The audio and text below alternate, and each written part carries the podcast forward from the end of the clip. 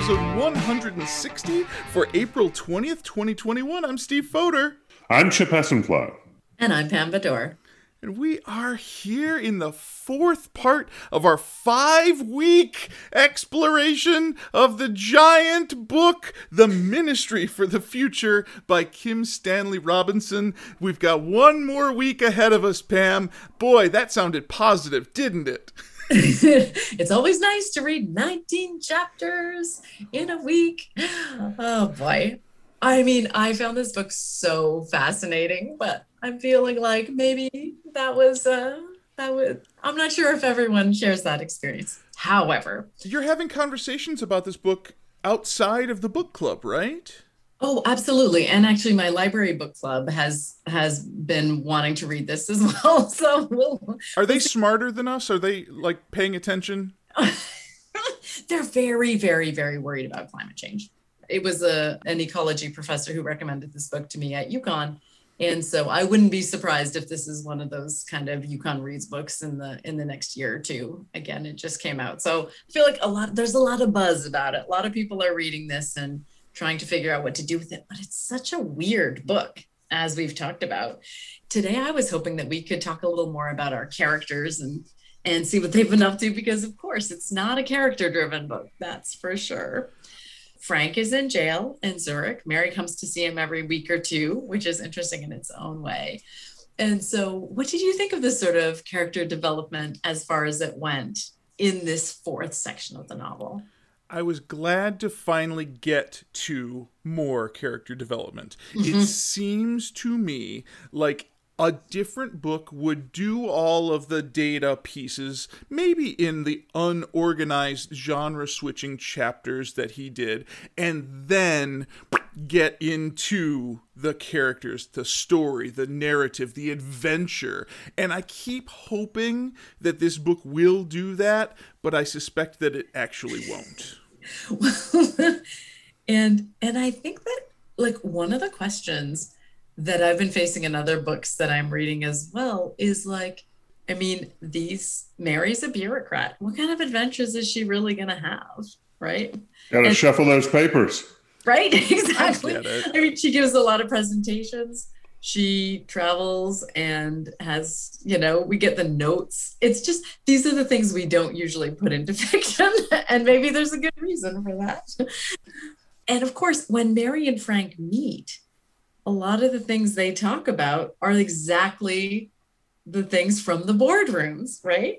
And so, you know, one of the early conversations they have in this section is Mary tells Frank that he shouldn't take on the world's problems, right? He should just focus on himself. He's got PTSD, he's in jail, he's working in refugee camps during his day release portion of his punishment. So she's like, buddy, you shouldn't be taking on all the world's problems, which is probably advice that all three of us have given to people at various times. So I was curious, what do you guys think of that advice? I mean, is that good advice or do we need to be thinking bigger than ourselves? I would say think globally, act locally is one of those catchphrases. It mm-hmm. is it is about your tiny perspective and thinking about the globalization of what you are doing. But absolutely, you need to focus on you. If you are not able to get through your day, you can't make a change. So, focusing on yourself, uh, self care has been something that we've talked about for a long time now, mm-hmm. especially this year. But you need to keep yourself going first. I, I, I agree with that. You're on the airplane, and the flight attendant's giving all the instructions. And says, in a case of emergency, you put your mask on before you help someone else put mm-hmm. theirs on. And the idea is that you need to be in a good place of mind. Mm-hmm. And just in my experience in working in committees and a lot of things over time, not every person has the desire or even um, the capacity to to think outside on the global issues that are going on. that, that may sound arrogant, but I think people kind of self-select themselves out of some of the um, the bigger decisions out there. Um, not that they shouldn't have a part in them or things like that, but you know, in some ways, you've got to be ready to be able to handle those uh, types of situations and, and, and think in, in, a broad sense. And I think that that uh, that may be the right thing for him to do. Mm-hmm.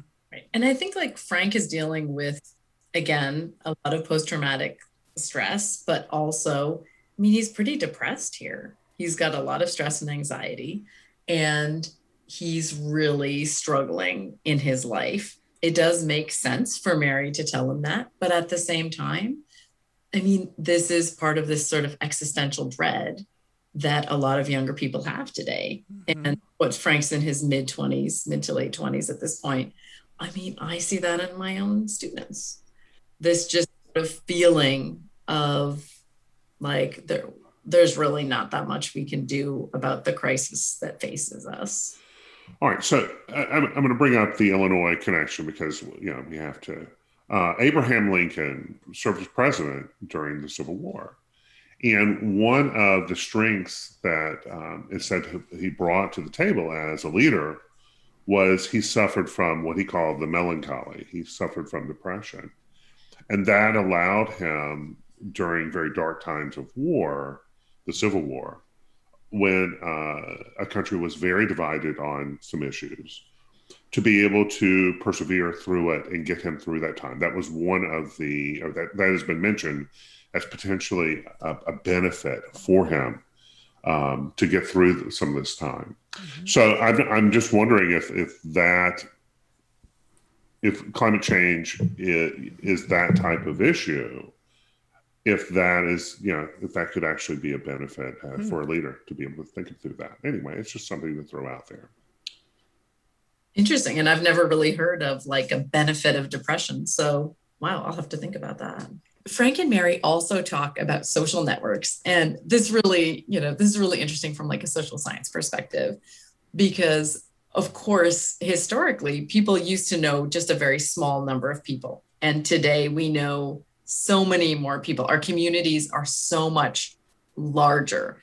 But does that mean that we've lost the depth of having like six really strong, good connections? Oh, instead we have 300 kind of weak connections. And so I don't like, so start, start with me there. What do you guys think of our sort of broader socially networked community and how that impacts who we are as people. We've talked about this before, where Americans as a group are seen by other parts of the world as having these weak, tiny little connections to each other, not building those strong, real connections with one another. And I see that in my experience all the time. I have some very close friends and then I have these tiny little connections to these people who I call my friends. And it, it's not enough for me sometimes. Sometimes I need more connections with more people, and I'm, I'm sometimes desperate to make those connections. Now, bear in mind, this is 12 months of pandemic where I've been desperate to make connections, so just take that with the, the grain of salt that it is. But I think that that is true. I think that we don't form strong connections with enough people. Well, I mean, there, there are different types of people. I mean, there are introverts and extroverts and all sorts of stuff like that. Humans in general are social animals. We require being near other humans. That doesn't necessarily mean you have to interact with them. Even the wallflower is soaking up the energy, the vibes of that area.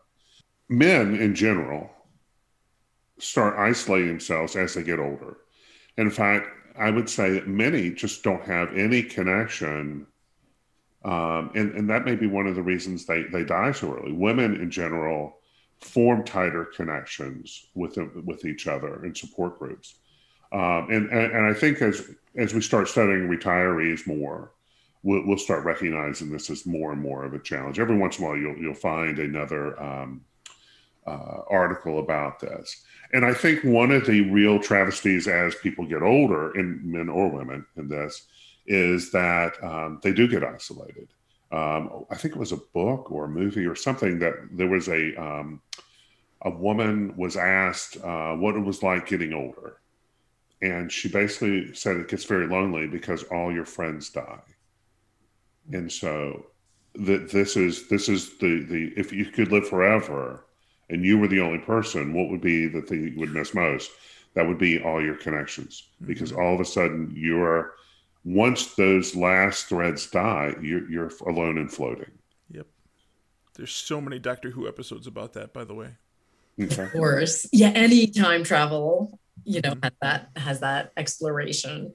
Um, and and I think there, you know, there were a number of studies just a couple years ago, Chip, that I think you're you're probably thinking about um, regarding specifically middle-aged men and the problem of loneliness um, is actually like more powerful than um, you know problem like problems of heart or cancer or whatever. Like this is a very, very pervasive problem. And I believe that the UK, in fact, set up a minister of loneliness um, whose portfolio is making sure that people get these kinds of connections. Now, one thing Frank says in this conversation that I thought was fascinating is he said, listen, even if our connections, even if we don't know a lot of people, he said, knowing about the other 8 billion people on the planet completely changes our network. So he's like, it's impossible to have those close connections, those small community connections of like Neanderthal man, because we know about the other 8 billion people. And I thought that was very insightful that you're we're always aware that our little world, our little community is just a tiny node in the global infrastructure. Yeah, I like that section. That thinking about how easy it was for Neanderthal to know everybody in the tribe. And now that we have globalized so much, you can't possibly know everyone, but thinking about them is is important. I like that. Now, as we've discussed, Frank and Mary's adventures are not exactly, you know, nail biting. one of the one of the big things that happens in this set of chapters is they take a walk. Mm-hmm. And they go out into nature and they look at animals. Mm-hmm. And very funny because I actually love taking hikes and seeing just the very ordinary animals. And like if I see a fox, I'm so happy or a deer. Like these are very ordinary animals, and so they go off into the uh, the Swiss countryside and they see marmots and chamois, which I think is like a kind of antelope. Like these are the equivalent of seeing like a groundhog and a deer here, I think. And so it was. I thought it was interesting because as Mary's out in nature, she thinks this is this is kind of dull and i feel like you know, I don't teach creative writing classes, but I'm pretty sure the rule is like if your character thinks it's kind of dull, your reader might as well. So you don't need to include that. But I actually loved this section. And I love that when Frank took a hike by himself and he saw this ibex, he really wanted to tell Mary about it, but he couldn't really put into words how amazing it was and then he takes her so what he does instead is takes her out and they do have this sort of communion with nature but eh, it's not like that powerful. And i think that's familiar. I, I don't know.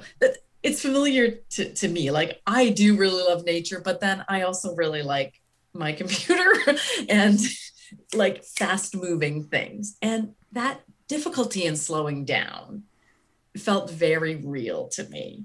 So I don't know. What do you guys think is the role of nature in our lives, and do we have good avenues to to actually commune with nature? Yeah, Frank and Mary go to the zoo was not my favorite chapter. You mean the caged animals uh, really didn't bring up nature to you, Steve? They're they're kind of caged. They're in there, and it's like okay. And then there's animals. Uh, yes, in your novel about the nature and the ecology and the everything you should really you know like that kind of stuff and not say that it's boring but i liked the realism of this woman with a fast paced she's always traveling to different places and doing presentations and she has a million things on her to-do list and thinking wow, I should really love nature more than I do. But shouldn't, in good writing, shouldn't there then be that moment where she changes her mind? It could, it could still come, Steve. You don't. Mm, okay, maybe. There's still 100 pages left to go. Maybe. Yeah, there's something else going on there. yeah, there's Steve and I, we, we've read books and talked about the, um, I think it's the three day effect, is what they talk about. People go for hikes for three days, or they go on vacation or whatever. And eventually, um, your mind loosens up from the day to day activities and kind of uh-huh. embraces. And this is where the creativity starts. And really, I mean, if you're, you're in a tough spot and you need to be creative and, and you're uh, stuck in a life or whatever that thing is, it becomes very powerful to be able to to get out there. Nature um, is one of those areas that uh, allows you to do that. Now, on on a day to day basis, that ability to go walk through a forest preserve or go walk through some trees or whatever, that also will take you there. It may not give you the the um, the boost you need for the creativity, but it could ground you. That the sunlight grounds you. It it really this idea of denying humans the needs that they have for their connection to nature that could be one of the real travesties of, of living in the inner city without having um, some form of nature nearby to, to kind of go and explore hmm kind of taking you out of your humanity.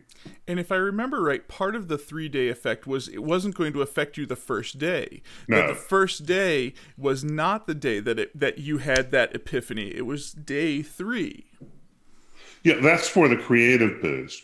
But for the day to day person, just you know, getting off of work and going for a walk through, you know, along the greenway or something of that nature has a positive effect to you. It can, and, and just being out in the sun can do the same thing. Your body craves nature. It, it craves to be connected to it. And one of the uh, the real challenges I would would say to, for a person living in a large city that would not have access to it. I mean, think about what Central Park must mean to New York City, the people in New York City. But if you're not around things like that, then you are not connected. You're, you're basically in the uh, cement hell, mm-hmm. and you're denying yourself some of the humanity. I, I don't know, you know, going on a science fiction note, what do people in a spaceship do? Mm-hmm. I mean, to mm-hmm. to have that type of feeling. I mean, they aren't they're not going to all have holodecks, are they, Steve? Um, there, there's a there's a good mix of s- some sort of artificial way to do it, and that idea of having a beautiful garden, going into that part of the ship where the garden is for that reason, for not just for the oxygen that trees can create, but for that communal moment where you get back to okay, let's focus on where we're at. Uh, there, there's an importance to nature. I agree and, and not to, to, to, to, kind of derail this too much, when I was finding myself in DC in feeling I wasn't really connected, I'd go 90 miles out to West Virginia and go hike up a mountain. And that was a good way to reconnect yourself. And then, you know, stop at some diner and have some overcooked noodles really kind of cements that there's a real world out there mm-hmm. and there's an artificial world that we create. So, in this segment, after their big walk in nature, we find out that Frank actually has a brain tumor. Young man, he gets diagnosed with a brain tumor. And Mary's closest colleague, Tatiana, is murdered. And so she's back in the safe house. Frank has just got out of jail at the same time as Mary has just gone back into this protective custody. And so as we're now four fifths of the way through, what do you guys think happens to these characters in in the last part of the book? I wish he was drawing more of a parallel between jail and protective custody. I wish that there was more of a, you know, hey, let's look at what the punishment of jail is, and hey, let's look at what the, the hmm. being locked up in protective custody is. I wish that that was in the writing, and it's not. That's a very important for me, metaphor here. Yes. We have this idea of the earth, and are we in protective custody or are we locked in? Uh, what can we do in our situation? And I wish that that was better spelled out. But to, to your answer, do you want to? Although I, although I love that you just spelled it out, Stephen. I think this is a book where the reader has to do a lot of work right? And so I, I think that the pieces are there. And what you've just said is totally insightful. And it is an insight that is like a sensible step for the reader to make as you're reading this right? So you, this is like a very active you know you as a reader have to be very active during this. There's there's no sitting back and watching this thing develop. You gotta be i'll agree with that, that, that this is not a book to passively read. I, I agree with that we had a lot of uh, quotes from John Maynard Keynes, or at least a discussion about him, and he said, "In uh-huh. the long run, we're all dead." So the the idea of uh, you are just you know you're a blip in any time, mm-hmm. and, and and the question is is through a brain tumor, you know, you're unfortunate to to die through um, you know just traditional death, cancer or whatever. Um, and then, you know, to, is it a living death to be sitting in a uh, prison? I mean, these are all mm-hmm. things to consider. Mm-hmm.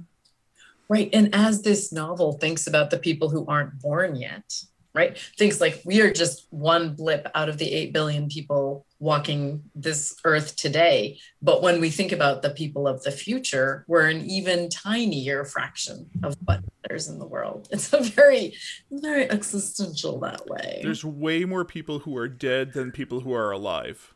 Are there? Are you sure? Yeah, way more.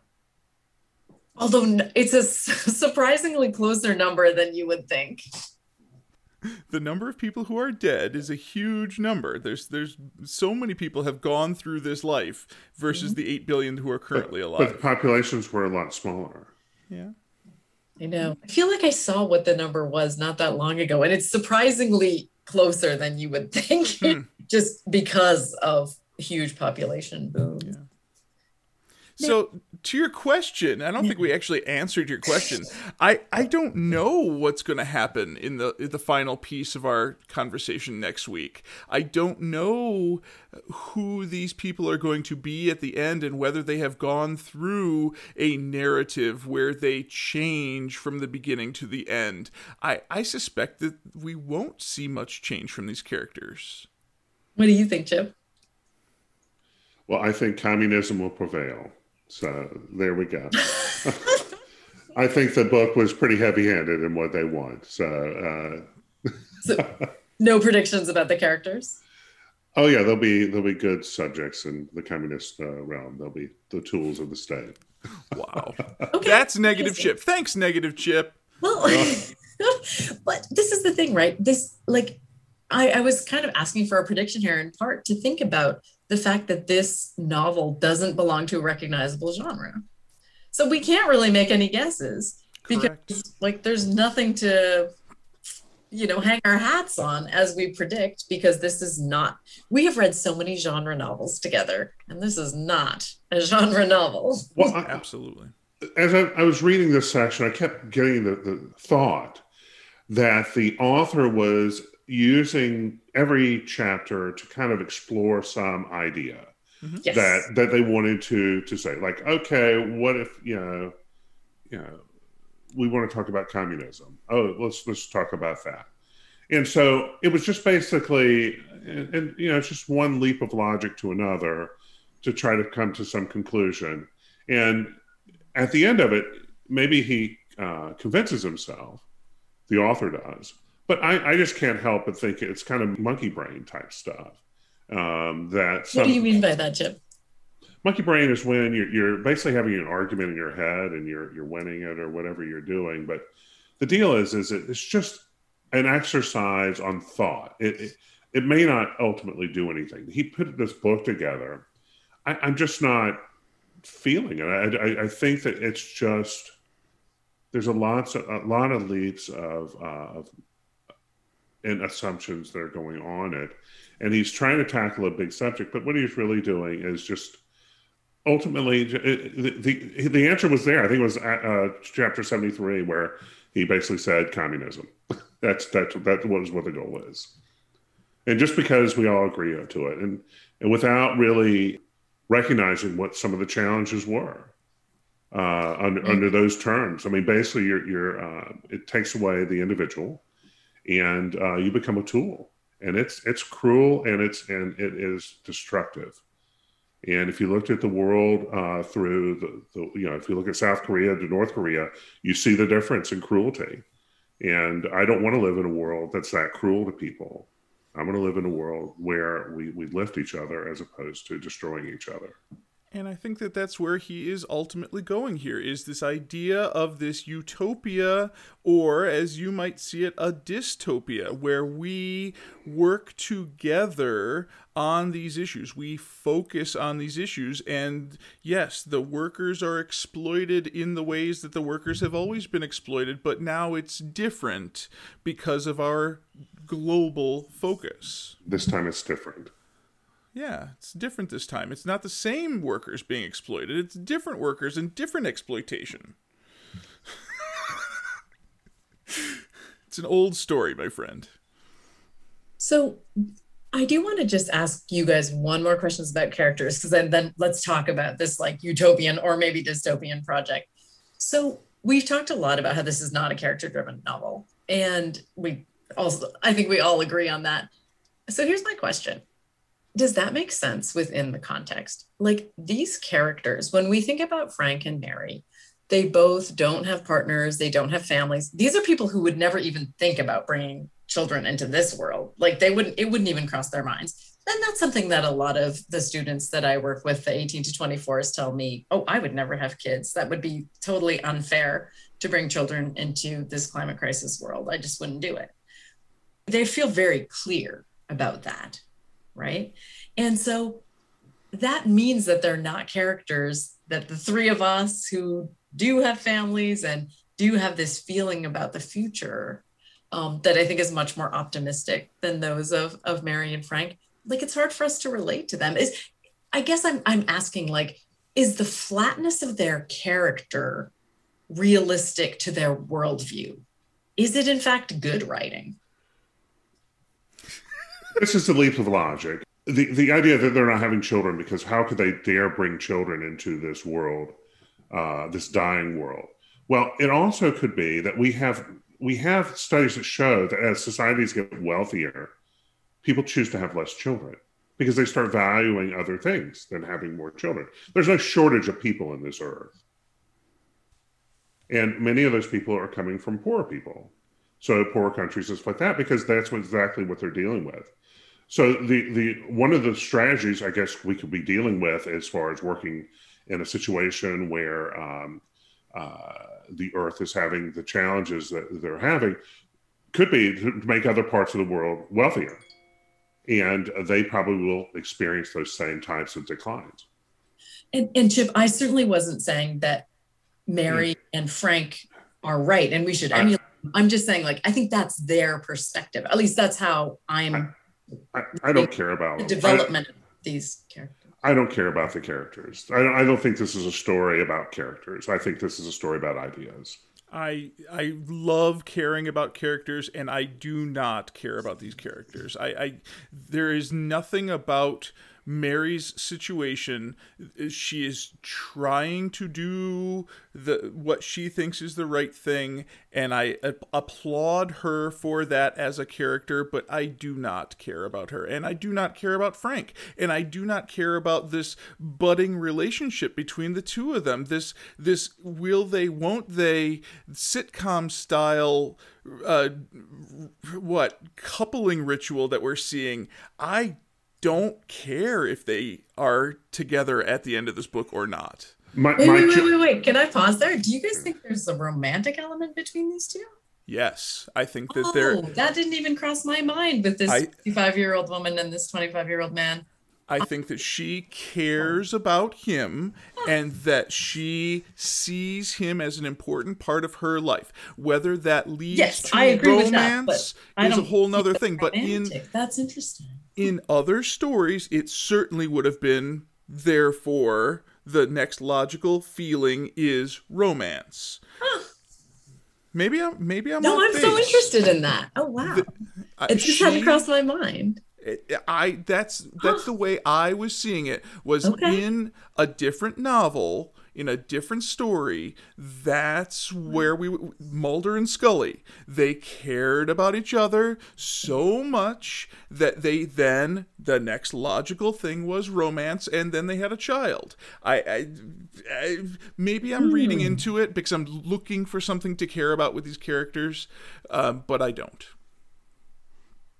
Interesting. So okay, cool. I guess I I'm kind of curious and this is something that maybe I'm thinking about it because I've been reading another dystopian novel in which the character is very unlikable, but the product of his dystopia. And I, that's MT Anderson's feed. And I actually think that that's very good writing to make him such a flat and unlikable character because that's part of what happens in this world. And so uh, personally like I'm willing to to give Robinson that um you know, I'm, I'm willing to think about these characters as written within this climate crisis context. But I, I'm I'm totally accept that you guys are giving him no credit for that, and I get that too. So, but I wanted to put that perspective out there for other readers. Back to utopia and dystopia, Pam. This is something that you may have studied in the past, utopia and dystopia. So, in my reading of this, we the author is taking us down this path toward something very similar to what I admire about the Star Trek universe, where everybody has equity everybody has everything they need and they are not striving to get to that wealth that that goal of having more. Right. And that was a and it's interesting i love that you bring up star trek because that was a very difficult show to write for. And some writers actually chose to leave that show because gene roddenberry was so vehement that there was not to be any conflict between the members of the crew since in a utopian future, they would basically get along with very, very small exceptions. There wouldn't be any deep seated conflicts. And some science fiction writers were like, I'm not, I'm not writing for this. All of the dangers from outside and inside, they all get along. And so that is like, that is one of the problems of writing utopia, right? Is that you get these flat characters. Agreed. So, yeah. Yeah. So this notion of equity. Um, the section that we were reading this time opened COP meetings of the Paris Climate Agreement kept happening every year, despite the increasing sense of irrelevance everyone in attendance felt in the face of the world's ever widening disasters. So it's like, oh, wow, mm-hmm. these people who are trying to handle the situation and they are feeling irrelevant and basically just impotent in the face and the scope of the climate crisis.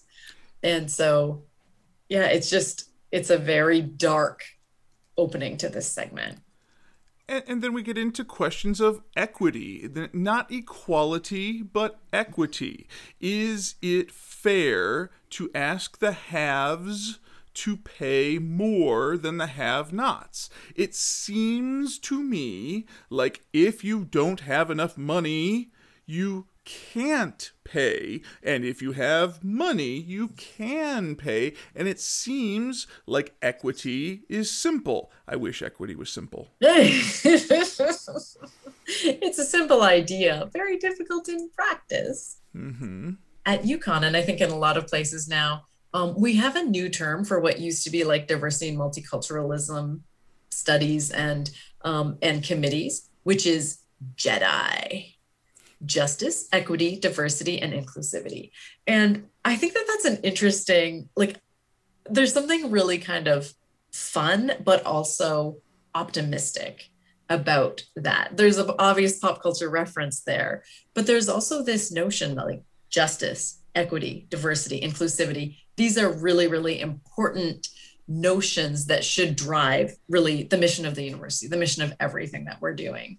And so I think that is he doesn't use the word Jedi because I think it's still a kind of new acronym, but it fits.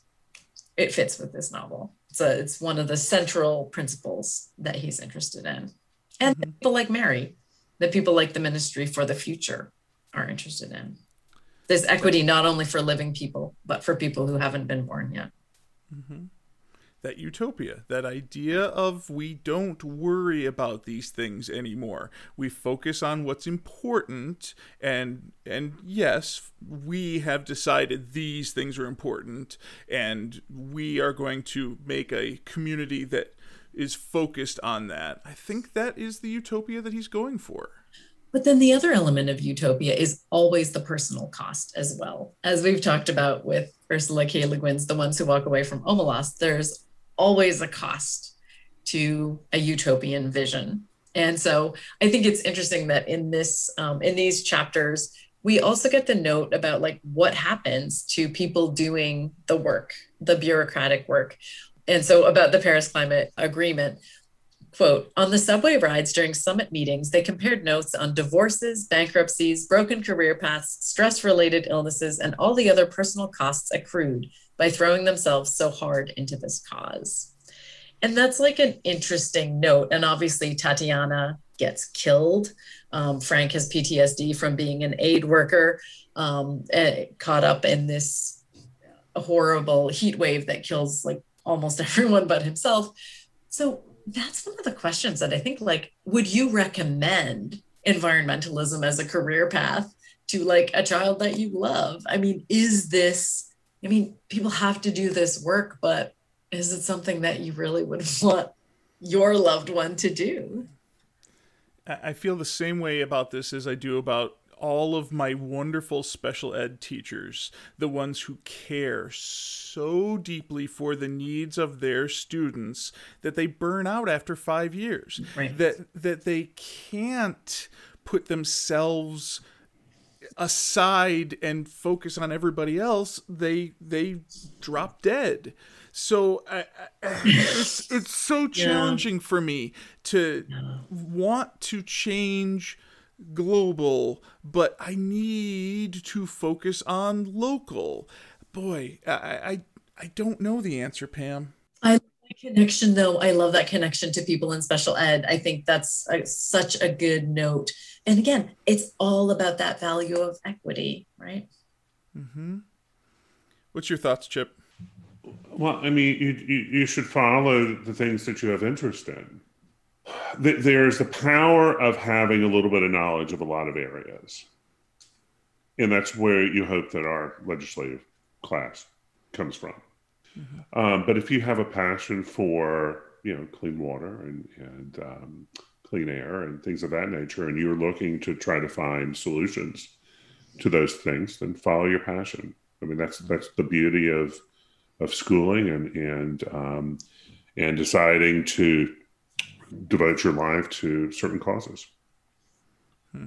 Well, and it's interesting because in the end of these chapters, we do start to get a little bit of a a glimmer of hope, right, in terms of climate crisis. There's all these rewilding efforts, these reforesting efforts. And right at the end of the segment that we just read, the CO2 figures start to drop just a little bit from 474 to 455 or whatever um, parts per million. But this is, there is a little bit of hope in this section. So we'll see where we're going. But there's a little bit of hope, but there's a whole lot of terrorism. Yes. There's so many points in this section where I I was like, no, you can't yeah. kill people. You can't destroy, you know, whatever it is that you're destroying and killing those people in order to benefit the rest. And, uh, there were so many moments in here that I was frustrated. Well, and all of the um as you should be. It's immoral. Yeah. Mm-hmm. Yeah, and all of the environmental migrants and the their the hopelessness of their situation. I know. so mm-hmm. It's very very dark and the little glimmers of hope are super tiny. And again, and presented in that like a not very meaningful way. Like what is the difference to you and me between 474 and 455 um, you know, parts of CO2 per million? Like mm-hmm you know it just yeah it's frustrating there's there's so many frustrating parts to this book but there, there are some meaningful interesting parts well, but do you think it's the frustration of the novel or just the frustration of working towards change when it comes to the climate crisis or both? it's both. I, I am frustrated about the climate crisis in general, but I am frustrated by this writing specific. It is okay. both for me. So let me ask a question you might not have an answer to. Um, any meaningful or interesting chapter that you want to pause on before we leave this fourth of five parts of this discussion? I didn't write down which chapter it was, but I did like the character who was redoing her farming and she was bullying her husband into redoing the farming. And her, the quote that just made me laugh out loud I will kill you. Uh, no, I will divorce you, I will kill you, and I will tell everybody why. I, I, I like that character. I want a book of that character. and I think that actually might dovetail with one of the chapters I found super interesting, which was chapter 87, the Half Earth Project. This notion of the rewilding movement, of actually moving people out of these very small uh, rural areas and the, moving these little towns.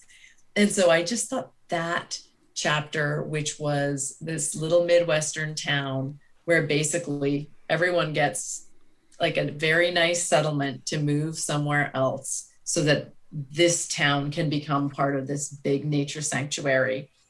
Whew, that was tough. Mm-hmm. That's the kind of little town I come from. It's super easy to imagine what that evening at the town hall would look like. This idea that, oh, all of you guys should move to a medium sized city not far away, and you should all move to the same medium sized city so you can keep your same neighbors you know that's not going to happen. Nope. Here's the payout, and it's the amount of money that like your industry is gone. It's it's a perfectly generous amount of money that you basically have to take. Like it's I thought that was that really that uh, to me that was a very touching um and quite possibly realistic. I don't know. I don't. Mm-hmm. What, so we we actually have an ex- we have an example of that happening right now. It's in Montana. Okay. Yeah, I can't think of what the name of it is, but I um I listened well, to and that's the thing, right? but what they you never heard of. But what they're doing is they're so North America does not have any uh, large animals left. Um, yeah. In you know in Africa, there's that area is getting smaller. But regardless, the idea was to recreate a, a corridor for large migrating animals. We think of bison and things of that nature. And what they were doing is taking um, private lands and connecting them so that these animals can migrate and work over these large periods, uh, pieces of land. And it just, um, it, the, the, the, process or the thought of it was, once again, there's, there's um, the way we've kind of created our, the United States it's just not conducive. Uh, it doesn't work real well to having this this type of um, large animals and, and how they kind of move and how they naturally move and to try to reintroduce some of that to the population.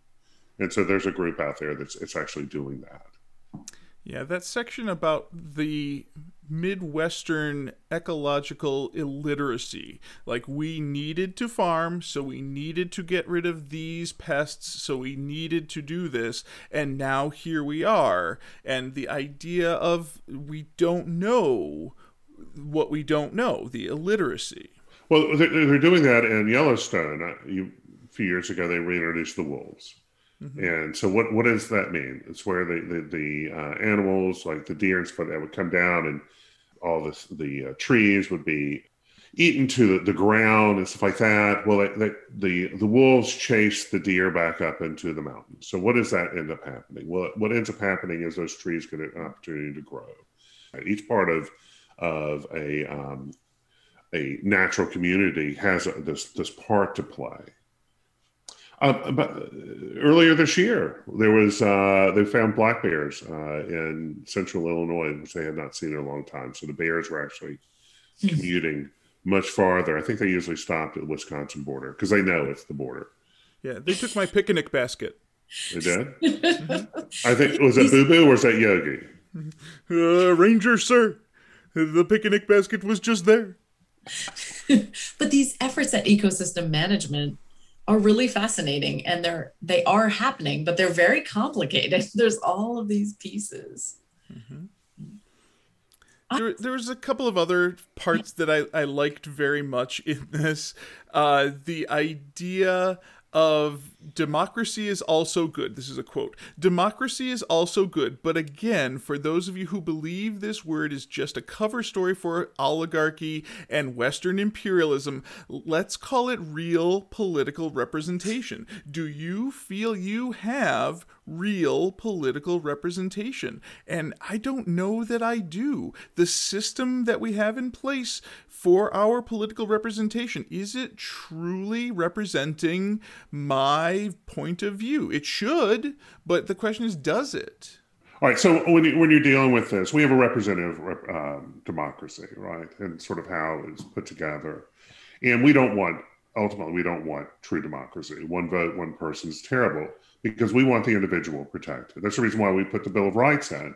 Mm-hmm. And ultimately, why somebody like George Mason refused to sign um, the Constitution because it didn't have a Bill of Rights that protected the individual. And so we want to protect the individual. We don't want mob rule. Mob rule could be incredibly destructive to uh, um, to the individual because we we all agree that it would be best for Steve to do something he doesn't want to do. Um, so th- there is this balance that, or this tiptoeing that we ultimately want to, to play.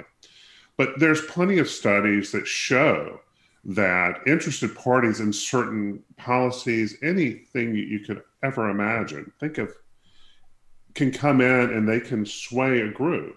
And it could be anything from, I mean, every once in a while you hear the, about the GM, uh, General Motors is the automotive company, uh, CEO saying what, you know, what's good for GM is good for America.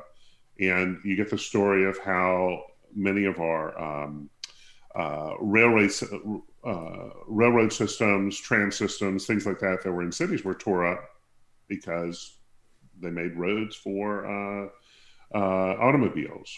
Well, those American cities are totally differently designed now than European cities. If you're a person right now in the United States, many communities require you to have a car to drive. Well, is that good ultimately for society? I, I, I think you could argue today that that's a, a terrible idea. Mm-hmm. Um, what would so? What should we do about that? Well, you know, if you're a place like Chicago that has a, a, a tense population, well, maybe some of the decisions you make are um, uh, how to make to turn those areas back into spacious walking paths and things of that nature. But what do you what do you do if you're out in some area like um, uh, that's not as densely population, or you're, designing a community right now. Well, they are ultimately becoming these communities, suburbia. And while suburbia in the 50s was thought of as this lovely area, uh, you know, you go out and get your little postage stamp and and build your uh, your home into it. That what they've turned into is just you know incredibly wasteful uh, use of uh, materials. So how do how do we redesign those areas? These are um, decisions individuals can make. And these are decisions that, you know, your community, local community leaders can make and you could be part of. But, you know, the idea that the individual's happiness or joy or something shouldn't be considered is, is I think, uh, foolishness in itself. Because at that point, you just become the tool of whatever uh, power party is is leading at the time, and that's that's a terrible precedent. Yeah, it takes some buy-in. That, that creates sure. evil, is what it ultimately does. Hmm. My least favorite chapter was chapter 85, where they listed all of the ecological groups around the world one at a time for like 700 minutes. that I didn't, I was not, that did not make me happy. but but it's funny because that did um i know what you're saying about like the listing it, it wasn't. It wasn't. In fact, we just call it the listing.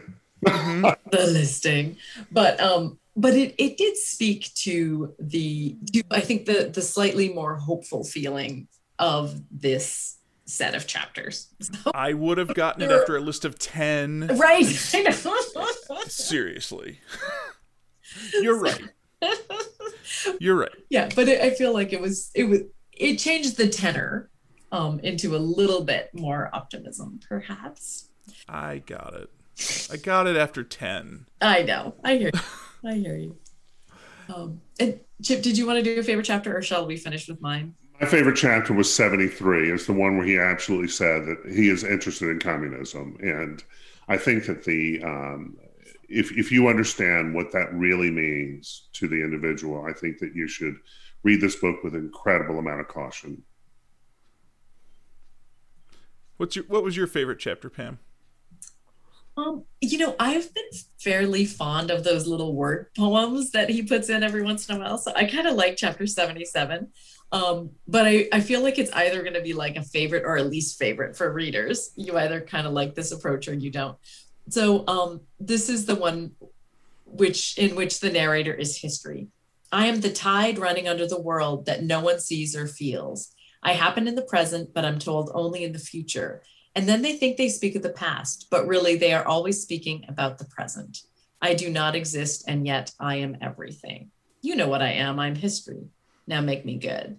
And so this kind of like little poem, lyrical poem, um, I kind of like that because I, I, I buy that point that like when we say history, when we're like, oh, every student has to take one history class for their degree. Um, we are really thinking about history as something that is in the past.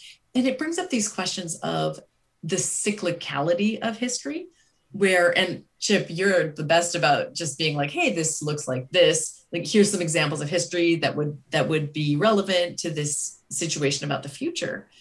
But at the same time, there's, I think, always a question of like, is history always cyclical? Is this different? Is this situation different? Is the climate crisis different? And that's something that people are debating all over the place. And when you know geological society comes up with the term anthropocene that's a huge sort of break in how we think about paleolithic eras and so it's a i mean it's it's a great question about to what degree is the history is is history the present we just don't think about it that way because we're living it to what degree is it the future of course it is it's all of those things immediately I'm thinking of like the Mayan calendar, which shows like some some um, cyclical nature of it. I'm also uh-huh. thinking not of horoscopes, but of the classical study of like astrology, where you have you have your time period, you have your years, then you have your great years, and how the cosmos kind of works through the different uh, areas. I mean, we are on the dawning of the age of Aquarius. Is that what we're we're doing? So I mean, there are there is this nature i mean i'm sorry nature. There is this idea that there are great cyclical periods of time. Um, and the question is is that is that true or is it linear? I mean or is that just humans trying to find a pattern? Right. Trying to find a pattern desperately trying to put together truth into a pattern so that we can understand it. We, are designed to look look for patterns aren't we? Mm-hmm. Mm-hmm. yep. So that's that's that's a big question. These are big questions pam. This is a big question book. Sorry. It's all right. That's a, that's not a big problem with big questions. That's, that's the best type of questions disagree I like little questions. Especially when they don't have answers. Exactly. Yes. Exactly. It's when the answers are way bigger than our lifespans would allow us to ever answer. Yes. There's the deal is that you could live your whole life sacrificing and um, never know whether it was worth it or not. Exactly. Right. Wow. Right. Thanks. That's very uplifting. Whew. All right. Off to the back to the pandemic we go, my friends. What a small discussion we've had here this morning. All right, so we are going to finish up this book next week, chapters 90 through the end of this book for next week, and then we will finish this book, and then I get to choose my book for the book club next week. So I, I will I'll take solace in that. And I promise to bring something much lighter for the next one. Let's just be a typical apocalypse. I've already chosen it. All right. just much lighter. Nothing big. I don't know, Chip. I think we have enough information to survive another week. What do you think? Only if we can come back next week. Can we come back next week, Pam? We'll finish this book. Let's do it. We would love to hear from you. What do you think? What are you thinking about this book? Are we totally off base? Are, are we on the right track? Give us a call or a text. Our phone number is 805 410 4867. Our website is sandwiches at irregularhours.com. Our email is sandwiches at irregularhours at gmail.com. We're on Twitter and Instagram and Facebook. We're on Apple Podcast and Spotify and YouTube and Amazon Podcast and Stitcher and TuneIn. Well, everywhere. We're everywhere. The future is podcasting. That's the future. I want to thank you for listening to Sandwiches at Irregular Hours. I'm Steve Foder. I'm Chip Hassenfeld. And I'm Pam Bedard. We'll see you in the future.